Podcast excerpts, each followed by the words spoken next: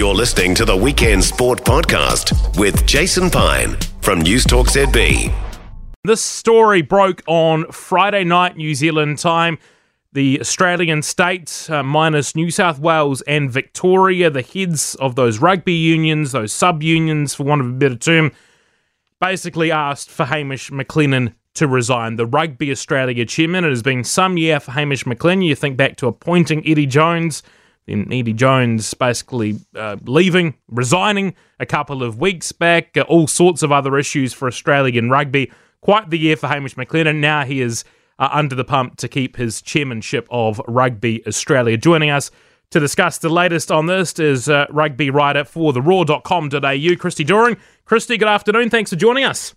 Yeah, good to join you, Elliott. Whereabouts are we at with this whole thing? Uh, I saw your story last night that he asked for 24 hours to uh, basically uh, what come up with a plan. Where are we at with this scenario? Well, it's, it's, very much unfolding, and at the moment, Hamish McLennan's digging his heels in, which is not surprising. It's kind of his leadership style. Uh, he's not necessarily one to go backwards, is he? And uh, this has kind of been uh, the, the states, and as you said, the uh, the unions have kind of been working in the shadows for some time now. For the best part of a couple of weeks, and, and really, in fact, a couple of months, they've been discussing Hamish McLennan's future and, and what to do about it. And uh, we've seen right throughout the World Cup, Hamish McLennan saying that he wanted to, to stay, that he's not a quitter. Uh, he may be asked to, to, step aside, and we'll probably find out a bit more maybe this afternoon. Uh, there's another meeting going on, and um, it's it's turmoil in Australian rugby because at the moment, with with the leadership under such a rocky kind of path at the moment, uh, you've got no head coach, no Wallabies head coach. You've got you still yet to appoint the director of high performance. And so there's all these big portfolios there at the moment and not a lot of money. Uh, and all the high performance programs are looking for security um, and, and a bit of an idea around the direction going forward. So it's incredibly unstable at the moment. What are the reasons that the states that have signed this document have given for wanting him gone? every state is in a probably a pretty unique position. Centralisation is the thing that's perhaps been, you know, it's the easy excuse to say that's why because they, they don't want change. The reality is that the Brumbies, uh, the Rebels, probably both fear for their um, Super Rugby licences, uh, their existence. Uh, the Queensland Reds are financially a little bit stronger than the other unions at the moment, but it was only five, six years ago they they were on the brink of going under themselves. And uh, there's t- certainly a lack of trust right throughout, and that's the word that the states are saying. They don't trust in the leadership, but they also um, feel like uh, Hamish McLennan's kind of captain's calls this year by appointing Eddie Jones, firing Dave Rennie. Uh, in addition, the Joseph Suaalii uh, acquisition from Rugby League is yet to come to the game. Still 11 months away from joining. Uh, th- those are the two kind of headline kind of uh, grabbers regarding decisions for him to go. But there's there's a lack of money. Uh, some of the states have kind of had money held from them. They all got 1.7 million dollars taken away from them during the COVID period, and that was to keep uh, the game afloat. Without it, it may well have gone under. So that money hasn't been reinstated to the states, and it's in part because of the uh, you know twenty nine million dollars a year they get from the broadcast deal, which simply isn't enough. And at the moment, there's many many hands to feed, uh, and unfortunately, um, there's there's not enough of it at the moment. And, and the next broadcast deal is still another two years away uh, from coming into fruition. So, yeah, a lot going on. Yeah, as you mentioned, I mean, you've got a Wallabies coach to a point, you've got a Lions tour 18 months away, a World Cup in 2027 to start thinking about as well. How much of a crisis, a mess for Australian rugby is this, Christy?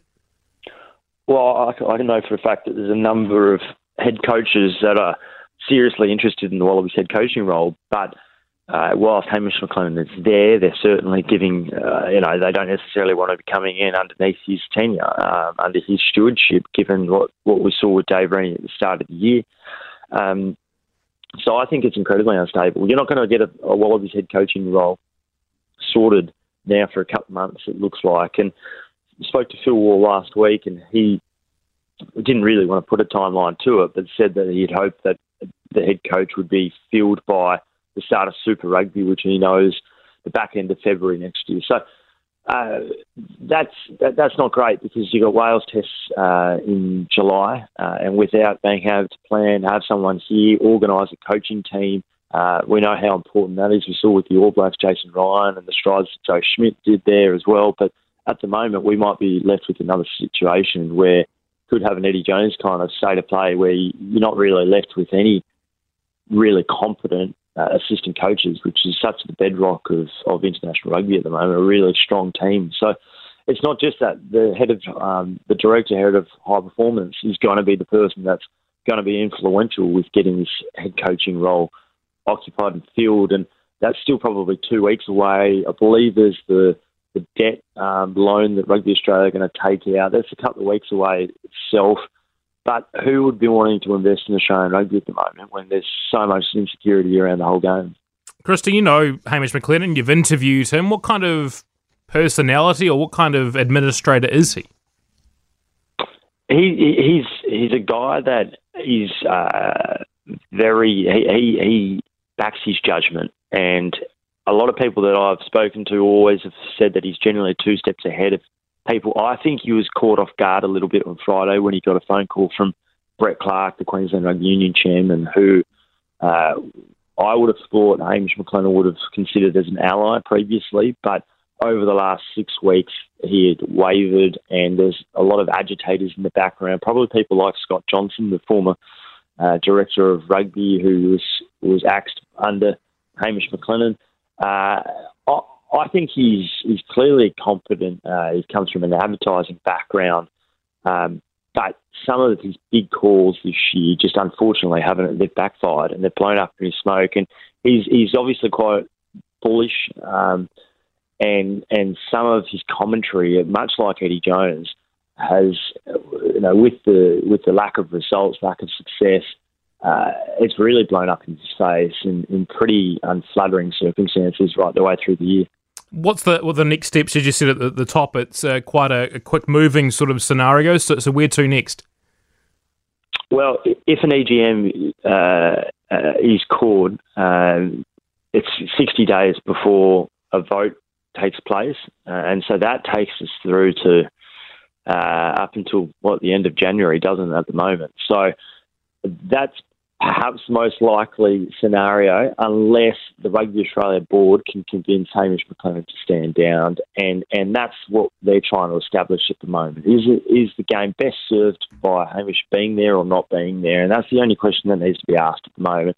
There's several kind of candidates that have been spoken about as replacements, and, and those names have kind of been doing the rounds for uh, six, eight weeks. Guys like uh, Damien Frawley, who's the former Wallaby, uh, a Queenslander, uh, Josephine Sukkar, who's uh, heavily invested in women's rugby in the past, um, just stepped down from the Australian Sports Commission.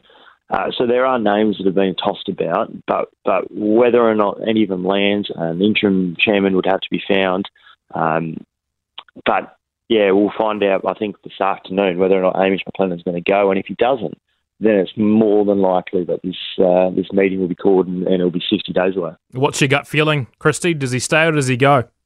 Uh, look, it's been described as, as Hamish McLennan being a, a, dead man walking. I think that's probably the case. Uh, I, I, can't see how he can stay at the moment, but he's got a couple of powerful allies and guys like Andrew and Nicola Forrest, uh, who, of course, have um, propped up the Western Force for, for a couple of years. And we know that in the past, the Forrests have offered Australian Rugby $50 million to keep the force in the game back in 2017. And then Rugby Australia or ARU leadership decided not to. But yeah, you can't turn your noses up at those sorts of figures and, and those sorts of powerful guys. Uh, Cadbury, a, a big kind of sponsor for Rugby Australia, very close to Hamish McLennan too. So uh, they've got to be completely sure that he's not the right person um, if they're going to steer him.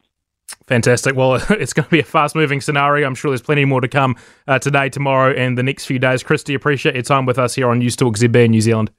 Yeah, good to talk. Thanks, Elliott. That is Christy Doran. You can read his coverage at theroar.com.au. Uh, one of the best newsbreakers in Australian rugby. Whether Hamish McLennan stays or goes is going to be fascinating, and also will have obvious flow on effects for that relationship with New Zealand rugby as well. Hamish McLennan from time to time has launched grenades at New Zealand rugby, throwing them across the ditch, big old grenade, saying, "Hey, deal with this. We're going to blow this up." There was uh, the talk around um, moving the rugby championship earlier in the year, which uh, was quickly walked back by SANZAAR, so that wasn't um, um, particularly well appreciated from, from New Zealand rugby. Uh, was basically another crack around the um, the relationship and, and where Super Rugby heads to, the fact that they could walk away from Super Rugby. If Hamish McLennan goes from Rugby Australia, it's another new relationship for NZR to have to build between those two. Uh, there will definitely be uh, some flow on effects for New Zealand on the side of the Tasman as well. Big personality, Hamish McLennan. It may be about to uh, end his chairmanship as Australian rugby chair. For more from Weekend Sport with Jason Pine, listen live to Newstalk ZB weekends from midday or follow the podcast on iHeartRadio.